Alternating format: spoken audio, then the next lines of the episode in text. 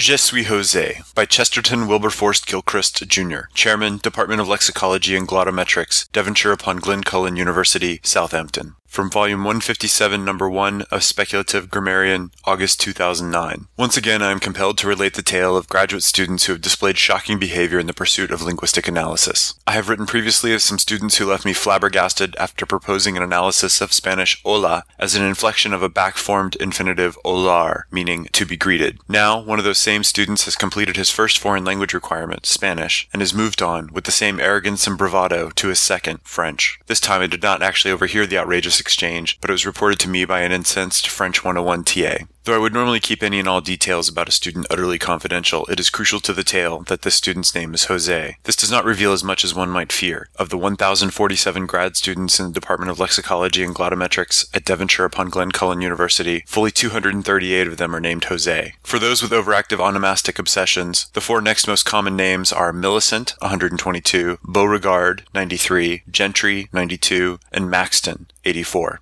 More than half of the other 418 grad students have one of a kind names like Mary, John, Robert, or Patricia, which are unusual and have not yet become traditional in Southampton. In contrast, fully half of the 638 undergrads in our program, who are on average 8.7 years younger than the grad students, are named Wilmer, Leander, Eudora, or Wilhelmina. Such are the vagaries of fashion in naming children, but I digress. Jose was given a trivial in class task to tell everyone his name. As any attentive student of the French language, as opposed to a native speaker, can tell you, the correct in class response should have been Je m'appelle Jose, assuming one is named Jose, as so many are here in Southampton. As any attentive instructor of the French language can tell you, the most common among incorrect responses would be Je suis Jose. It is unsurprising that Jose would make such a mistake, as doubtless countless other Jose's have done before him. What is noteworthy is this Jose's anti-authoritarian response to being corrected by his TA.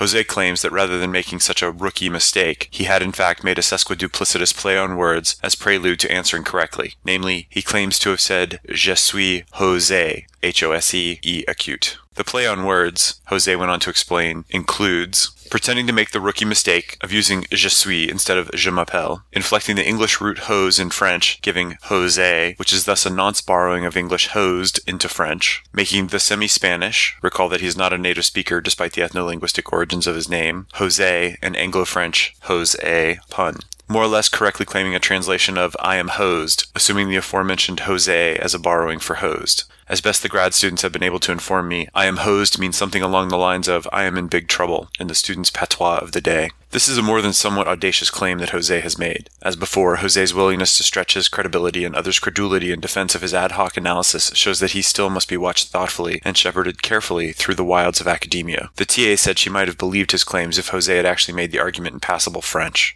I will admit I unfairly tend to side with Jose based on his previous work with Olar and the classical strength, morphological cleverness, and general mischievousness of the neologism sesquiduplicitous. I have never been so proud.